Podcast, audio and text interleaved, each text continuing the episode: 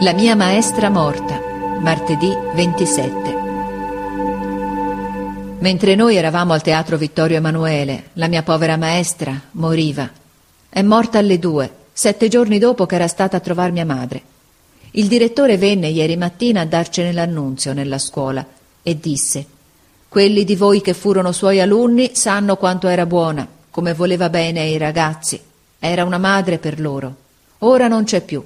Una malattia terribile la consumava da molto tempo. Se non avesse avuto da lavorare per guadagnarsi il pane, avrebbe potuto curarsi e forse guarire.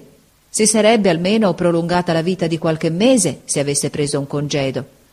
Ma essa volle stare fra i suoi ragazzi fino all'ultimo giorno. La sera di sabato, 17, s'accomiatò da loro con la certezza di non rivederli più. Diede ancora dei buoni consigli, li baciò tutti e se ne andò singhiozzando. Ora nessuno la rivedrà mai più.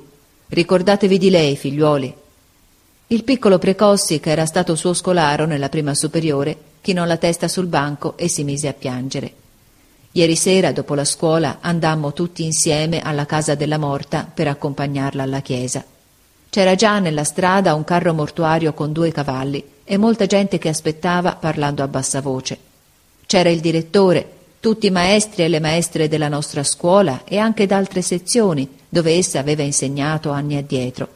C'erano quasi tutti i bambini della sua classe, condotti per mano dalle madri, che portavano le torce, e moltissimi d'altre classi e una cinquantina d'alunne della sezione Baretti, chi con corone in mano, chi con mazzetti di rose. Molti mazzi di fiori li avevano già messi sul carro, al quale era appesa una corona grande di gaggie, con su scritto in caratteri neri alla loro maestra le antiche alunne di quarta. E sotto la corona grande ce n'era appesa una piccola che avevano portata i suoi bambini. Si vedevano tra la folla molte donne di servizio mandate dalle padrone con le candele e anche due servitori in livrea con una torcia accesa. E un signore ricco, padre d'uno scolaro della maestra, aveva fatto venire la sua carrozza foderata di seta azzurra. Tutti s'accalcavano davanti alla porta.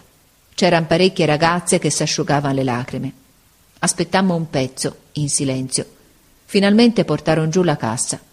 Quando videro infilar la cassa dentro al carro, alcuni bambini si misero a pianger forte e uno cominciò a gridare come se capisse soltanto allora che la sua maestra era morta e gli prese un singhiozzo così convulso che dovettero portarlo via.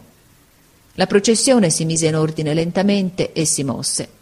Andavan prime le figlie del ritiro della Concezione, vestite di verde, poi le figlie di Maria, tutte bianche con un nastro azzurro, poi i preti, e dietro al carro i maestri e le maestre, gli scolaretti della prima superiore e tutti gli altri.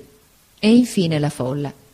La gente s'affacciava alle finestre e sugli usci e a vedere tutti quei ragazzi alla corona dicevano È una maestra. Anche delle signore che accompagnavano i più piccoli ce n'erano alcune che piangevano. Arrivati che furono alla chiesa, levarono la cassa dal carro e la portarono in mezzo alla navata, davanti all'altar maggiore. Le maestre ci misero sulle corone, i bambini la copersero di fiori e la gente tutt'intorno, con le candele accese, cominciò a cantare le preghiere, nella chiesa grande e oscura. Poi, tutto a un tratto, quando il prete disse l'ultimo Amen, le candele si spensero e tutti uscirono in fretta e la maestra rimase sola. Povera maestra, tanto buona con me, che aveva tanta pazienza, che aveva faticato per tanti anni.